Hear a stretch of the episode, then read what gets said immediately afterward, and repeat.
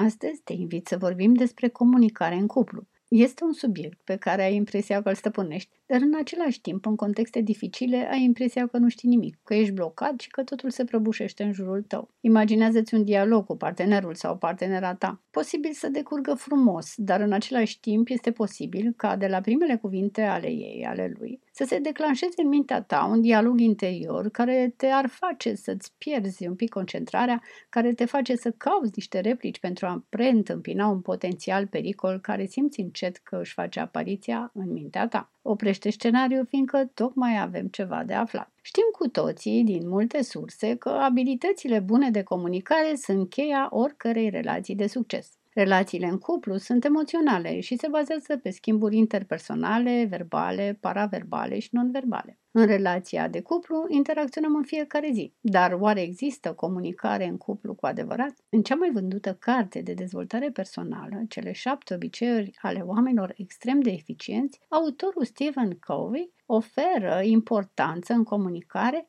ascultării și afirmă că majoritatea oamenilor nu ascultă cu intenția de a înțelege, ci ascultă cu intenția de a răspunde. Dar ce înseamnă să asculți cu adevărat? Ascultarea în mod uzual ne permite să auzim cuvintele care sunt rostite, dar ascultarea profundă, activă, ne poate permite să identificăm și indicii despre modul în care partenerul ne vorbește și despre conținutul emoțional transmis de acesta. Dar în cupluri, partenerii practică frecvent o ascultare contaminată cu numeroase blocaje de ascultare. Am să-ți prezint în continuare 10 blocaje de ascultare prezentate pe larg în cartea Abilități de relaționare în cuplu, scrisă de Matthew McKay, Patrick Fanning și Kim Palek.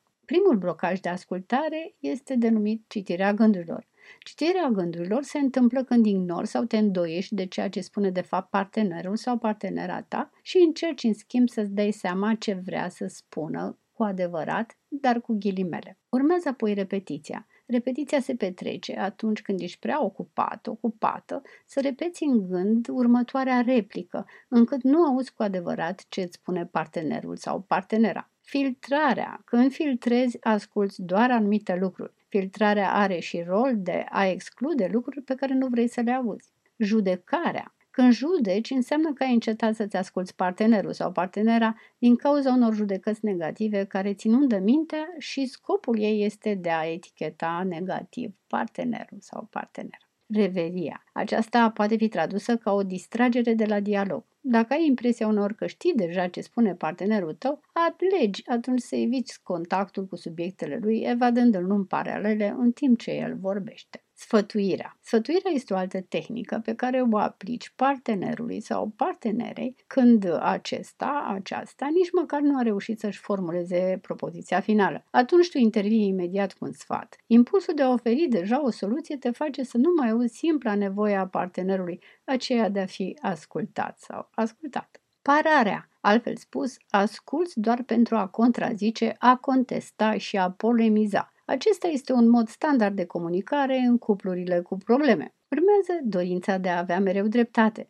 Acest blocaj te protejează să auzi orice lucru care sugerează că nu ești perfect. Vorbim apoi despre divagare. Aici alegi să schimbi subiectul, să glumești pentru a distrage atenția de fiecare dată când conversația devine prea personală sau prea amenințătoare. Ultima este împăcarea. Te gândești să fii de acord de îndată ce partenerul sau partenera ta își exprimă îndoiala sau neliniștea. Alegi să spui da sau ai dreptate, îmi pare rău, fără să îi oferi acesteia sau acestuia timp pentru a-și exprima în totalitate gândurile. Ne oprim aici. Identifică în dialogul cu partenerul sau partenera ta blocajele de ascultare prezentate și liberează-te de emoțiile toxice pe care acestea ți le produc în corp. Îți garantez că funcționarea asumată, matură și empatică îți va aduce mai multă bucurie în cuplu. O zi frumoasă îți doresc. Cu bine!